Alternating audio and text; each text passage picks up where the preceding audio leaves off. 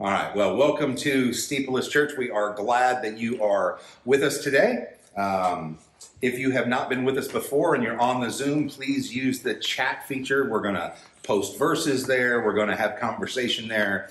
Um, that is the best place to interact with us. You can certainly ask questions of us um, and talk to other people on the Zoom while we go through tonight's sermon. All right, got a few announcements. First is in just a few minutes, we're going to take the Lord's Supper. So if you have, uh, if you're here and you have our cool little cups, go ahead and get it ready. Get your wafer out and your your wine ready. If you're at home, you're going to want to grab your grab your cup, maybe your steepleless coffee cup. Uh, Jesus is okay if you if you don't have any wine. He is perfectly fine with a little coffee to observe the Lord's Supper. I want to remind those of you on the Zoom that we have started doing the call to action questions after the service. So if you stay with us when the sermon is over, uh, we'll have a good conversation together. You don't have to talk, but we encourage you to. Uh, you can either use the chat or you can simply um, talk out loud. We'll actually unmute everybody and you can do the call to action questions with us. They are on your message guide. If you go to the website right now, you can download the message guide. It's got all of the verses we're going to be going through today, um, words to the words to the song for our worship, and it's also got the call to action questions. All right. Um, I want to make a quick announcement that we are excited. We're going to have our first steepleless baptism. So, and I was looking over here because I'm looking right at Jan because she has um, come to us and said, "Hey, I need to to get rebaptized. I made uh, I got baptized before my profession of faith was I really understood it. So we're excited. She's excited. She's going to be our first uh, steepleless baptism. We don't uh, we don't have the exact time pinned out, but it's going to be soon. Uh, and we hope you will join us for that. It may be during a service, but it may not be. It may be a special service. So we'll figure that out and let you know as soon as that comes up. But that is exciting, exciting news. All right, so today, the real world war. We're going to be looking at Ephesians chapter 6, verses 11 and 12 are our focal verses for tonight.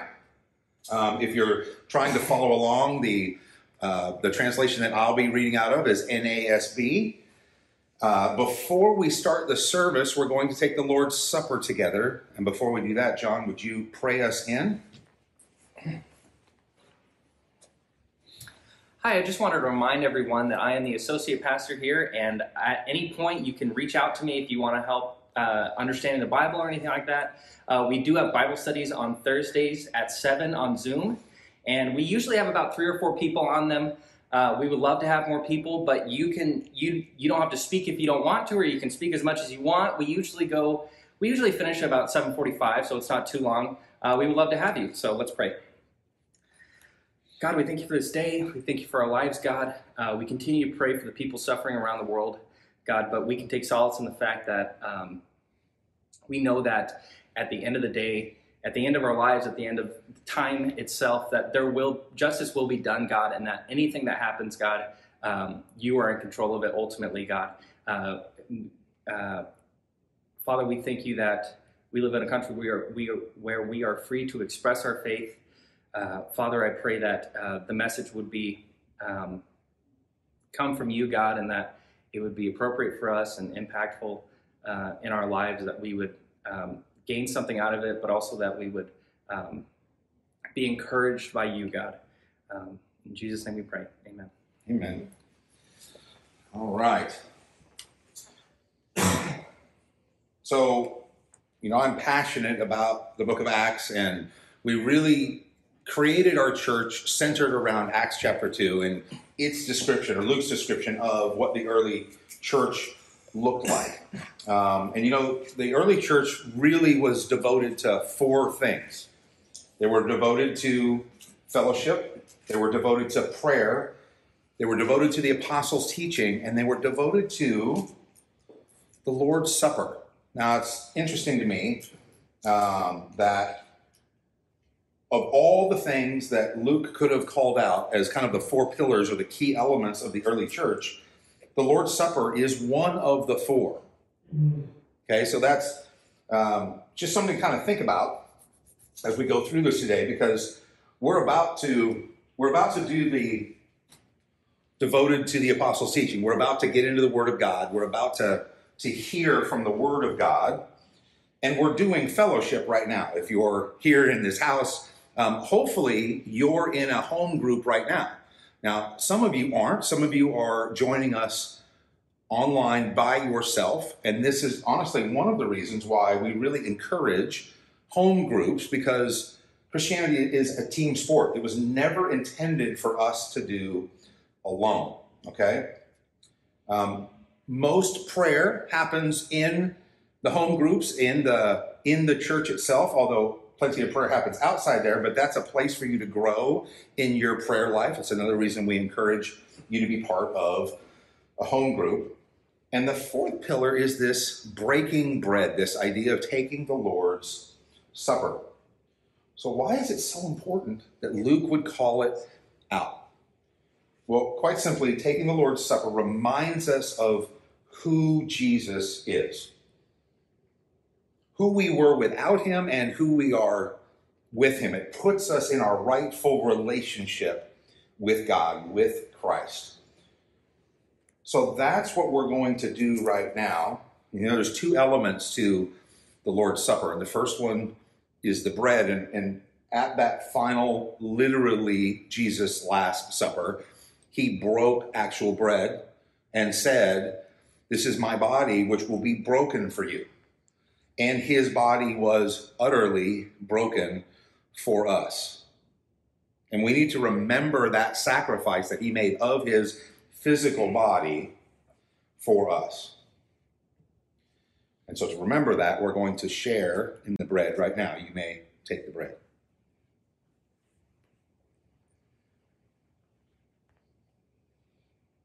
And the next thing Jesus did after he had shared the bread with the with the 12 who were with him.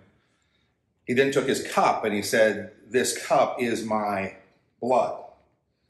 And he would talk about how his blood would have to be shed for us. And we remember when we drink the wine in a moment how his blood was literally shed for us. And the first thing we think of, of course, is his hands and his feet that were nailed to a cross, and his blood poured from his hands and his feet, but sometimes we forget he had already been scourged with whips, and his back and his body was already covered in his blood, and his side was pierced with a spear, and his head was pierced with that wreath of thorns that dug into his scalp. He literally shed his physical blood for us. And it's that blood that saves us. So we remember that as we all take the cup.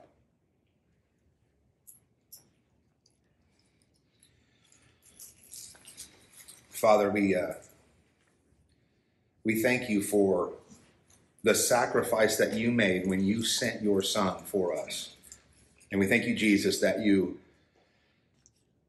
that you went through with the most difficult decision any human would ever have to make, any man would ever have to do, which would be to give his life in that way, the worst possible way. And you know, so many of us as we we have conversation. We say, What would you do if you had just one more day to live? What would you do? And Jesus knew that he had one more day to live. And he washed feet. And then he prepared his friends for the ministry that they would take on as he willingly gave his life for us. And that's what we remember when we take the Lord's Supper. It's in Jesus' name we pray. Amen. All right. Well, we're going to start today because we're going to be talking about spiritual warfare. I want to start with a quick video clip. All right. And uh, a little bit of background. I actually remember this happening. I remember when it happened live. I don't know if I was watching this game live, but I remember certainly when it hit the news. Um, this is the 2002 World Series, and the San Francisco Giants uh, were in this series. I, I believe they're playing the Anaheim, Anaheim Angels at the time. And I went to high school, the same high school that Dusty Baker went to. And Dusty Baker is about 20 years older than me, but by the time this video we're going to watch happens, Dusty Baker is the coach for the San Francisco Giants. I actually did go to high school with his nephew, Jay Baker, Um, he and I played basketball together. Never played baseball with him, but I did play basketball with him. Um, so this was near and dear to my heart because I actually knew this family. Uh, and, and this is kind of a famous clip. So I'm going to show it now. It's very short. So I want you to, to watch what happens with, uh, with this game and a little boy named Darren Baker, Dusty Baker's son. 2 1. Right. Deep right field, Salmon back. The wall. It's the wall. Two runs are going to score. Lofton digs for third. He's held there, and it's a six run Giants lead.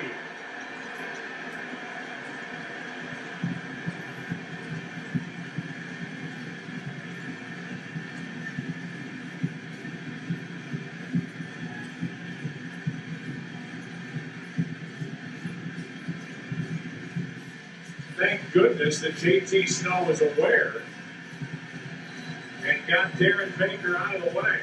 Goodness. All right. So JT Snow, and that's the baseball player that grabbed little Darren Baker out of the way. He actually batted 406 during this series, which, if you're a baseball fan, that's incredible. For a World Series to hit 406 is crazy. But nobody remembers that. They remember him grabbing this little three year old boy off of home plate and pulling him away during the game. That's what he's remembered for. And little Darren Baker put himself in harm's way because he ran out into the field to play. He ran out onto the field.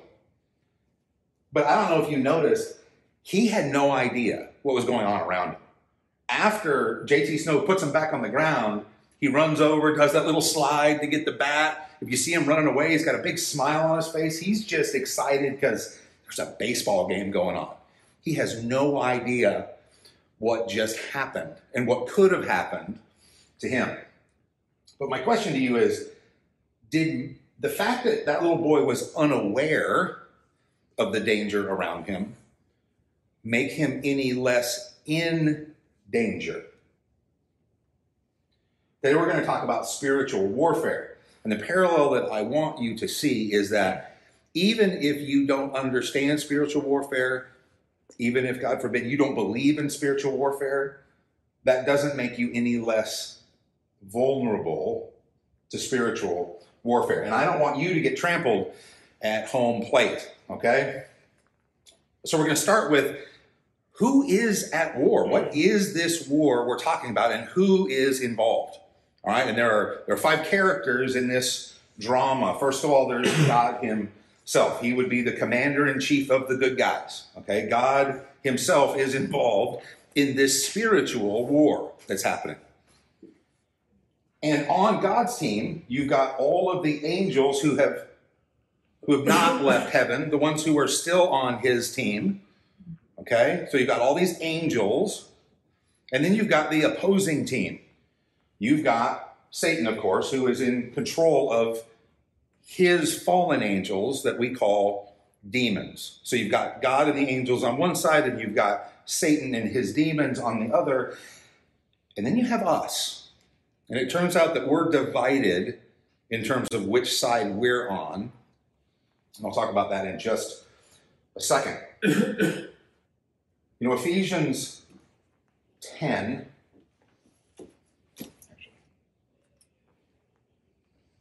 Ephesians 10, 6, 10 through 12 says, Finally, be strong in the Lord and in the strength of his might. Put on the full armor of God so that you will be able to stand firm against the schemes of the devil. For our struggle is not against flesh and blood, but against the rulers, against the powers, against the world forces of this darkness, against the spiritual forces of wickedness in the heavenly places. And 1 Peter 5, 8 through 9 goes on to say, Be of sober spirit, be on alert. Your adversary, the devil, prowls around like a roaring lion, seeking someone to devour. There is a spiritual war going on all around us. And by the way, if you if you like that image, it's available as a PDF on the website. If you go to happenings, you will find um, that PDF as well as one that's going to be on a, an upcoming slide if you want to take those and download them for yourself. So these armies are big, okay? How big are the armies? Well, last week we talked about the fact that just in the throne room of God, there's a hundred million angels. So there may be more than that, but we know that there are at least a hundred million angels. And we know that one third of the total angels followed Satan. And so if a hundred million are the number of the good guys, the number of angels, that means there are about 50 million demons. The number could be higher, but we know there's at least 100 million angels on our side and 50 million on the adversary's side. Now, there are 7.75 billion of us currently. So, if the numbers are correct, if it's 100 million and 50 million, that means there's about 77 people to every angel and about 155 people to every demon.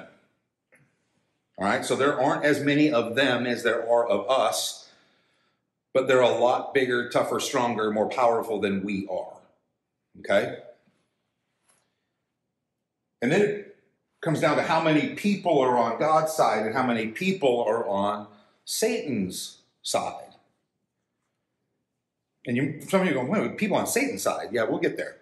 But let's start with on God's side. There are 2.3 billion people on planet Earth that say they're Christians.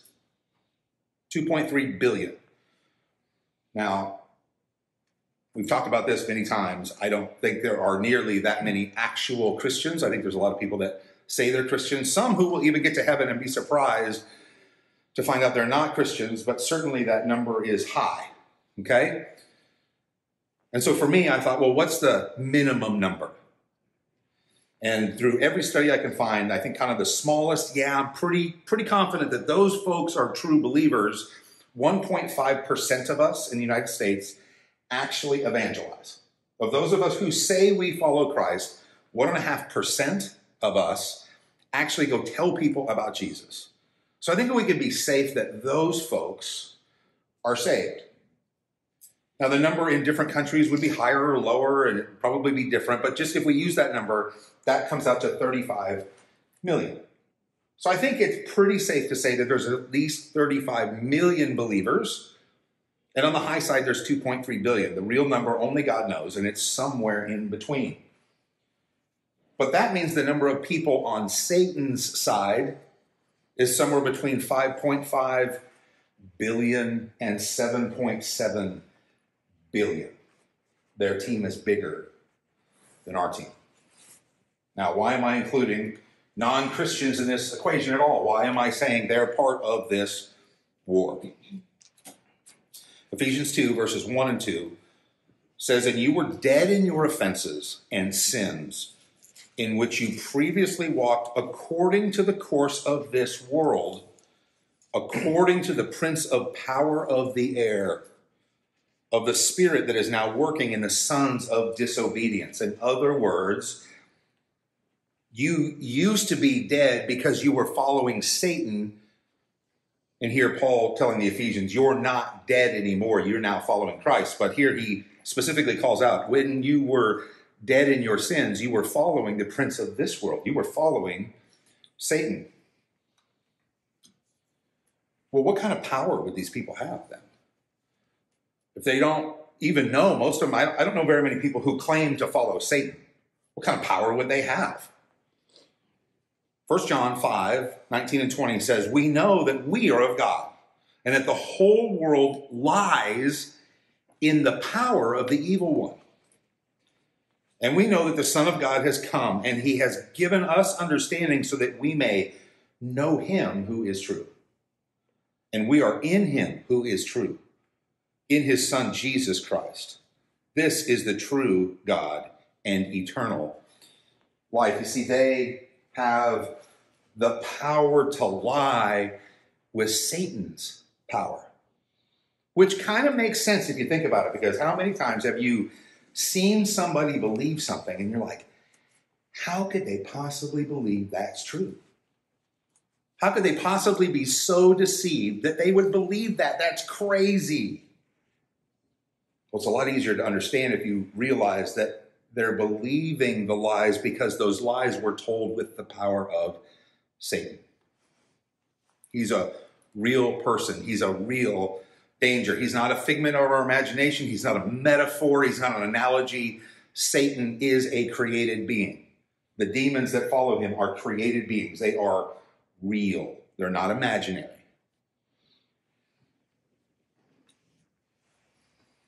So, this is my first question for you to consider tonight. Do you believe that there is a spiritual war? Do you believe that? It's an important question ask. All right. So, what's the war about? Why are we even in this war? What's going on that there is a war? Well, John 10 10 tells us that the thief, that's Satan, comes only to steal and to kill and to destroy. To destroy what? Us. You see, God loves us, and Satan hates God. And so Satan wants to destroy what God loves, which is us. Not really very comfortable to be in the crosshairs, but that is the reality. We are in the crosshairs of Satan because God loves us. And he, Satan, hates God. And if that weren't enough, Satan wants to be worshiped the way God is worshiped. And because of this desire to be worshiped, he creates, and we're going to talk about how he does that, but he creates this illusion for others that they're following a true God when they're actually following Satan. The reason we have Hinduism and Buddhism and Islam and all these false religions, Mormonism, is because Satan disguises himself as a God because he wants to be worshiped. So he wants to destroy us and he himself wants to be worshiped. That's why there's a war happening.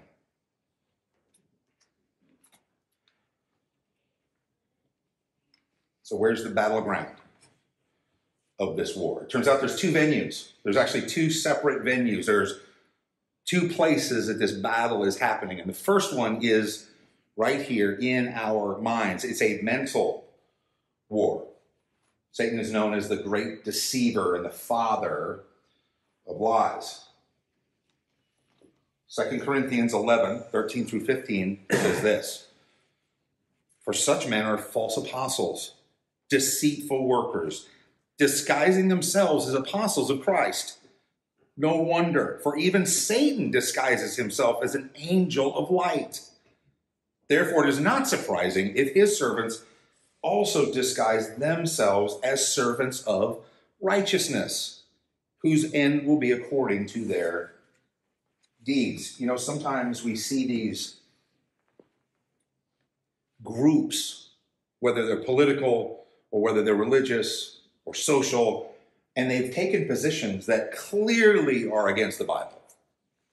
And yet they hold themselves up to be the righteous group of people, the defenders of good things, the the reason they say they're doing the things they're doing and, and pushing the agenda they're pushing is because they're good and righteous people.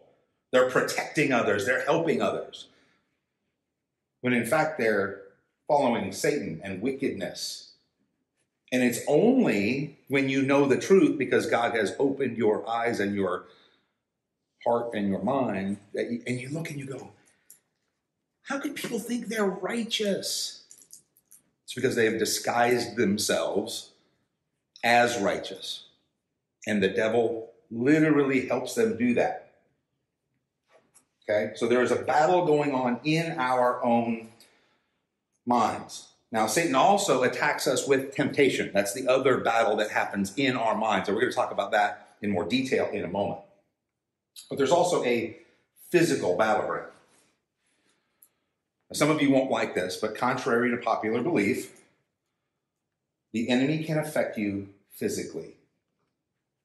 I want you to listen to Paul's words in 2 Corinthians 12 7. A lot of people miss this. You've heard this verse before, probably, but you might have missed part of it.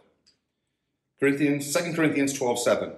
Because of the extraordinary greatness of the revelations, for this reason, to keep me from exalting myself, there was given to me a thorn in the flesh, a messenger of Satan to torment me, to keep me from exalting myself. Paul is saying, I have this malady, I have this physical ailment, this something. We don't know exactly what that meant. We know that Paul asked God to take it away from him. He prayed three times, God, take this away.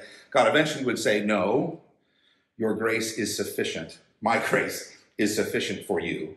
I'm not taking it away. But did you catch where it came from? A messenger of Satan to torment me. It wasn't a random act. It wasn't a random illness. It wasn't just because we live in a fallen world and he got sick. It wasn't that he tripped and fell down. Sometimes, you won't like this either, maybe, sometimes God gives us physical things that we don't like. It's rare, but it happens.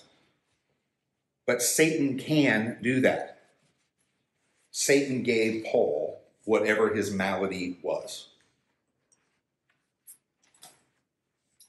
Now, I know what you're thinking. You're thinking, yeah, but God protects us. God protects us from evil, and certainly He does. Many, many, many times He does. Thank God, literally, that He does. And one of the, I think, the most beautiful examples of explaining His protection is found in Psalm 91. And Psalm 91 is going to we're going to we're going to listen to it right now and it's going to tell us about God's protection which is amazing, which is powerful. But I want you to listen to the whole context of what is said here in Psalm 91. One who dwells in the shelter of the Most High will lodge in the shadow of the Almighty. I will say to the Lord, my refuge and my fortress, my God in whom I trust. For it is he who rescues you from the net of the trapper and from the deadly plague. He will cover you with his pinions, feathers, and under his wings you may take refuge. His faithfulness is a shield and a wall. You will not be afraid of the terror by night, or of the arrow that flies by day, or of the plague that stalks in darkness, or the destruction that devastates at noon. A thousand may fall at your side, and ten thousand at your right hand, but it shall not approach you. You will only look on with your eyes and see the retaliation against the wicked. For you have made the Lord my refuge, the Most High, your dwelling place. No evil will happen to you, nor will any plague come near your tent. For he will give you his angels orders concerning you to protect you in all your ways. On their hands they will lift you up so that you will not even strike your foot against a stone. You will walk upon the lion and the cobra. You will trample the young lion and the serpent. Because he has loved me, I will save him. I will set him securely on high, because he has known my name. He will call upon me, and I will answer him. I will be with him in trouble. I will rescue him and honor him. I will satisfy him with a long life and show him my salvation. Those are powerful words. They're encouraging words. They're reassuring words. But did you catch the part about dwelling with Him? Because the psalmist says it twice. You see, we have to choose to dwell with God. And unfortunately, sometimes we choose to sin. I'm not talking about the accidental sin. Sometimes we choose to walk out from God's shelter when we sin. We know what we're about to do is wrong and we do it anyways. And when we do that, it's like it's like walking out from underneath the shield. God has stretched his wings out to protect us, and we choose to walk outside his wings. So sometimes we make ourselves vulnerable to Satan's attacks. God has offered us protection and we've chosen not to accept it. All right? And sometimes God allows Satan to affect us physically, like he did with Paul.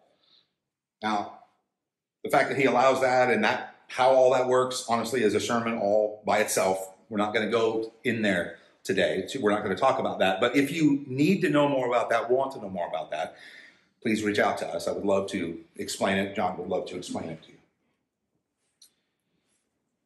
So, what are the weapons of this war? If we're in a war, we're the subjects of the war, we're the whole reason this thing is going on. What are the weapons of this war? First of all, demons can possess, literally take over the bodies of unbelievers. Okay, those who are not in Christ, those who are not following Jesus, are susceptible to actual demon possession. Okay, Luke 22, 3 and 4 says, And Satan entered Judas, the one called Iscariot, who belonged to the number of the twelve. And he left and discussed with the chief priests and officers how he was to betray him to them. You see, demons can make possessed people do whatever they want. And if you don't have the protection of the Holy Spirit, if you don't have God dwelling in you, then you are powerless to stop the demons. They are far more powerful than you. There is nothing you can do to keep them from possessing you if they wish to. Okay? Especially if you're on the God allows it list.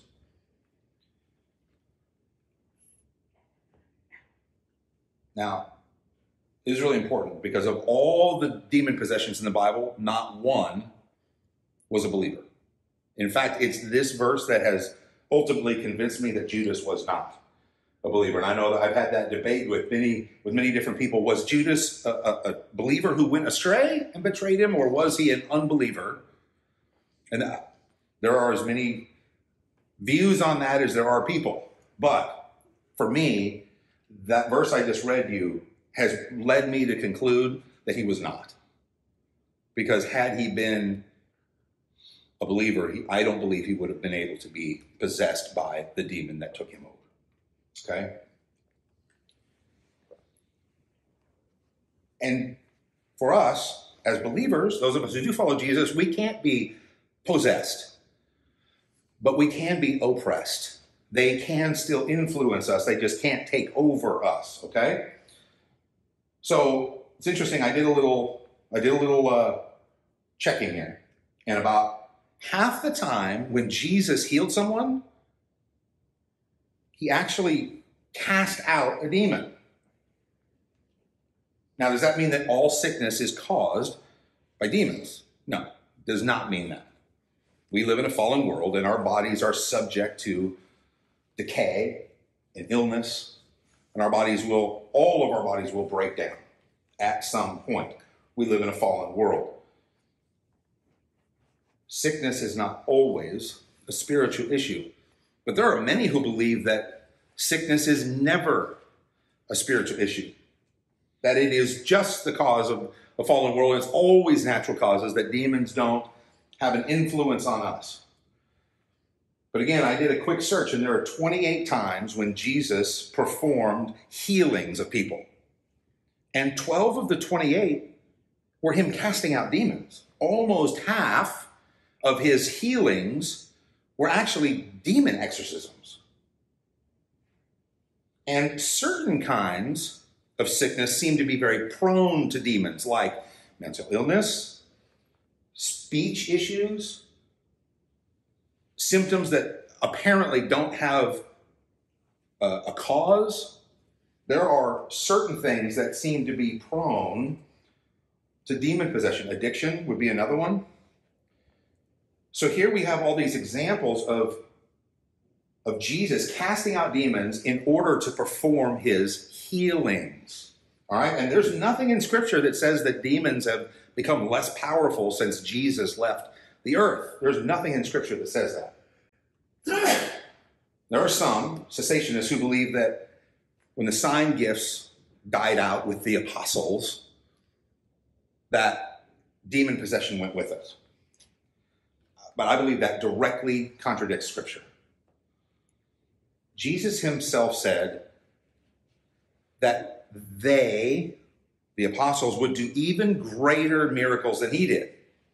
And there are some who interpret that to say he only meant the 12. He didn't mean us. He only meant the 12. And that when those 12 died, so did that promise, so did all the gifts. So I would challenge you if you're in that camp, if you think, yep, the, all those gifts died out with the apostles, tell me one place, tell me one miracle that an apostle did that was greater than a miracle that Jesus did. There's not one. There's not one recorded. And certainly, if there was a miracle greater than Jesus' miracles, someone would have recorded it in Scripture. It's not there. Those gifts did not die with the apostles, they live on in us. And quite frankly, why would why would why would Jesus take away this incredibly powerful tool we have to, to take demons out of people without restricting the demons? That makes no sense at all. Why would he tie our hands in our spiritual warfare? He would not do that. All right.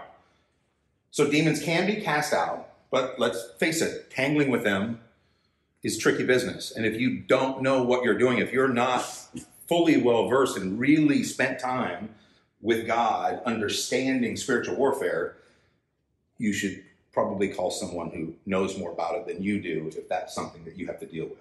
All right? So, the other thing I want to cover is temptation because that's the devil and his minions most common weapon that they use. The most common thing they do is tempt you to sin. All right? So I want you to listen to Paul in 1 Corinthians 10 13. This is another one of those passages that you've probably heard before. No temptation has overtaken you except something common to mankind, and God is faithful. So he will not allow you to be tempted beyond what you are able. But with the temptation will provide the way of escape also so that you will be able to endure it. Now, this is one of the most misquoted scriptures, maybe in the whole Bible. I can't tell you how many people I have heard say, God will never give you more than you can handle. That's not what the passage says. The passage says he will not give you any temptation without giving you a way out. God gives you more than you can handle every day on purpose because we're supposed to rely on him. If we could rely on ourselves, what would be the point of him dying on a cross? Of course, he gives us more than we can handle. You can't take on a demon by yourself. You will lose, okay? But when it comes to temptation, you don't have to lose. There is no temptation that you will be tempted with that God does not provide you with a way out. Unfortunately, many times we choose not to take door number one. We don't take the way out that he gives us. And we think about it, and we rehearse it, and we imagine it. And that temptation becomes deeper and harder to resist, and we choose to sin. But never once has a follower of Christ been tempted by Satan or his demons, or even with his own mind that God didn't give him a way out. We just choose not to take them. Okay?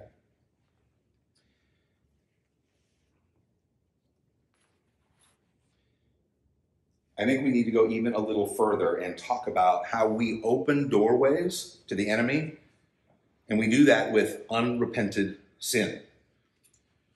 Unfortunately, there are sins that are kind of common, and typically they look like anger they look like invited temptation. We literally intentionally start thinking about things we shouldn't be thinking about. We start daydreaming about sinning. We let things go into our head that shouldn't be there. We don't think on good things, we think on evil things, and they grow in our minds. And then we watch TV, quite frankly. We watch TV shows that are totally inappropriate, that we would never watch in a million years if Jesus were on the couch. The problem is, Jesus is on the couch. We just pretend like he's not there. We listen to music that's got horrible messages. We play video games that have horrible content. We go onto the internet and, and look at all kinds of things and listen to all kinds of things we shouldn't. We even engage in, I mean, as blatant as pornography things that are absolutely going to eat us up in our minds. And then there are idols, and I mean physical idols. So I have permission to tell this story, and it's Um, if I don't tell it perfectly, I apologize. I'll retell it later. But this is how I understood the story. Our friend, our friend Jana, had a bit of an epiphany recently. She was in her home and she was praying. And she was praying that if there was anything in her life that God wanted out of her life, that He would make it aware to her, that He would make her aware of whatever that was. And I don't think this was anything she was expecting to have happen, but suddenly her, her eyes and her mind were focused on something sitting on her shelf. And it was literally a little figurine, a little image. And it wasn't even something she had purchased. It was something, if I understand, that had been given to her um, or passed down from her parents, something they had got in the 60s or 70s. And she wasn't even really sure what it was. It was just this little decorative thing. But she was overcome with the desire to get it out of her house, to destroy it, just the way they destroyed the, the uh, Asherah poles in the Old Testament when they would destroy the idols that, that the pagans had made. And so she literally took this item that had been passed down through her family to her.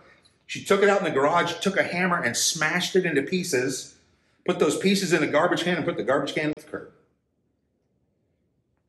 And amazingly, two things happened. First of all, she later went and hunted down what it was, and it turns out it was an idol from a false religion. She just didn't realize what it was. And more importantly, she said, You know, since I've done that, my head has been more clear. I'm able to focus on God's word in a more powerful way, and I hear him louder than I heard him before. There was a literal physical idol that was impeding her relationship with Christ.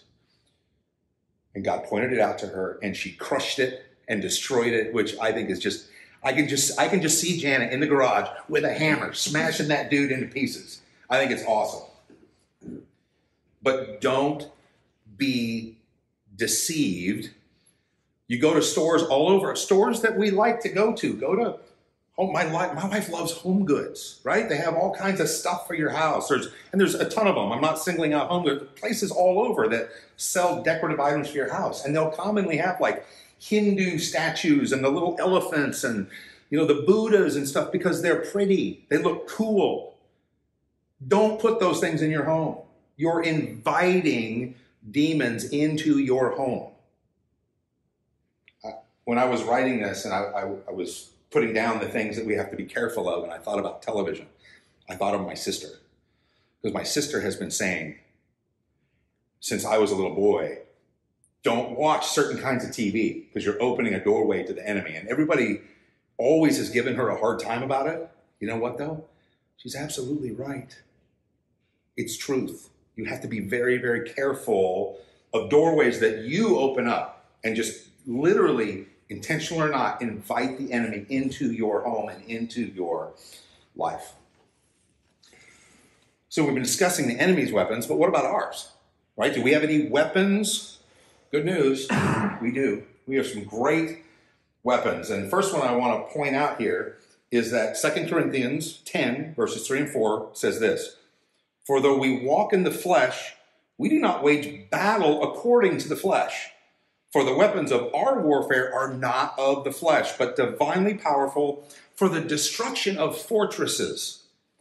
So there's a couple things we can take away with that. First of all, we there are actual weapons we're going to use. They're not going to be a sword. We're not going to go against a demon with an AR-15. That's not how this works.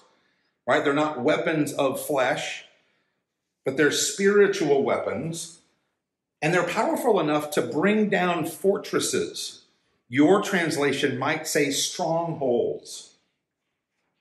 There are strongholds that the devil has in your life. There are things that trap you. There are sins that easily beset you. Maybe you're prone to anger. Maybe you're prone to sexual sin, whatever that is. Those strongholds, those fortresses that seem insurmountable in your life, the spiritual weapons of warfare are powerful enough to bring them down. That's important. And I want you to listen to what James 4 7 says. This one's short. You should memorize this one. Submit therefore to God, but resist the devil, and he will flee from you, he will flee from you. Your weapons of warfare are strong enough that the devil himself will run away when you tell him to, if you know how to wield them. So, what do they look like? What are some of these weapons? Well, picking up where we left off in Ephesians 6, we're now going to read 13 through 18. Therefore, take up the full armor of God so that you will be able to resist on the evil day and having done everything to stand firm. Stand firm, therefore, having belted your waist with truth and having put on the breastplate of righteousness and having strapped on your feet the preparation of the gospel of peace. And in addition to all, taking up the shield of faith with which you will be able to extinguish the flaming arrows of the evil one, and take the helmet of salvation and the sword of the Spirit, which is the word of God. With every prayer and request, pray at all times in the Spirit, and with this in view, be alert, and with all perseverance, and every request for all of the saints. So, this is my next question for you to consider. Are you proficient in the weapons of spiritual warfare? Do you, when I read those verses to you, did they sink in? Yeah, I've got the helmet of salvation on. I've got my shield of faith in front of me. I understand how to use the word as a sword. Or are you more thinking about, like, what in the world does that mean? What does it mean to use the word as a sword? Think about Jesus who fasted from food and water for 40 days, and then Satan shows up in the wilderness. And Satan laid out in front of him these incredible temptations. If you haven't eaten in 40 days, you're hungry. And when Satan says, turn that rock into a piece of bread, that probably sounded pretty good. I might turn it into a Little Debbie, but it would kind of be like bread. But what did Jesus do? He didn't just say no. He didn't go beat up the devil. What did he do? He took scripture and he used it as a weapon. Satan tried to, to stab him with a sword of temptation, and Jesus came back with his own sword, and it was the word of God. Are you proficient in the weapons of spiritual warfare? All right. How long is this war going to last? It's probably important. How does it end? When is it? You know, what's what's going to happen? Well, this war is going to happen until the second coming of Jesus. That's when this war will finally end. But until then, this war will continue, and there will be no there will be no ceasefires. There will be no breaks. This will happen until the second coming of Jesus. Now, for all of us in this room, probably all of you who will ever see this video, you won't see that from earth. We'll see it either from heaven because our tour of duty is done. In other words, we have passed away on this earth and gone to be with Jesus, or we get raptured. Either way, you will not see the end of this war from earth. But there will be some who do. And that begs the question well, how will it end? And unlike most wars, and most wars we don't know how they'll end, God already told us how this one will end. Revelation 20, verses 7 through 10 say this When the thousand years are completed, Satan will be released from his prison and will come out to deceive the nations which are at the four corners of the earth, Gog and Magog, to gather them together for war. And the number of them is like the sand of the seashore. And they came up on the broad plain of the earth and surrounded the camp of the saints and the beloved city. And fire came down from heaven and devoured them. And the devil who deceived them was thrown into the lake of fire and brimstone, where the beast and the false prophet are also. And they will be tormented day and night forever and ever. See, we already know what will happen in the end. And I love how I love how God revealed it to John, not just that we win, but I'm, I'm really looking forward to that day because Satan's going to gather all his demons and all the people on earth who are on his side, and they're going to surround the saints, the few who are left on earth. And before they even throw a punch, before they even fire a shot, God's going to send fire down from heaven and just consume them all. But I like the way Paul said it in his letter to the Romans, even better. Simple and succinct. Romans 16:20. The God of peace will soon crush Satan under your feet.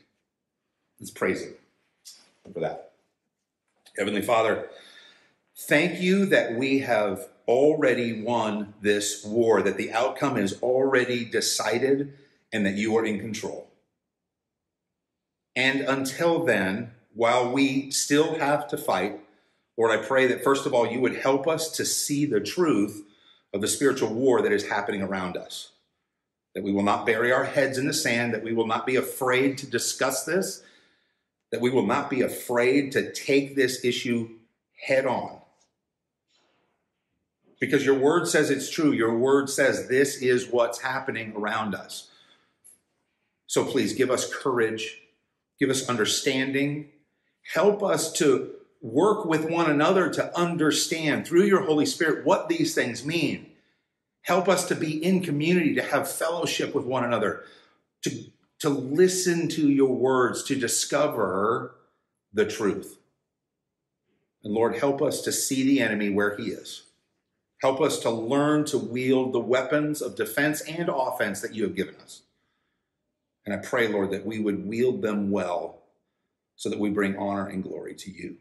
It's in Jesus' name we pray. Amen. All right, so what? Now what? Are you prepared to do spiritual battle? Are you ready? Because it's happening around you, just like that little boy ran out onto the field to play.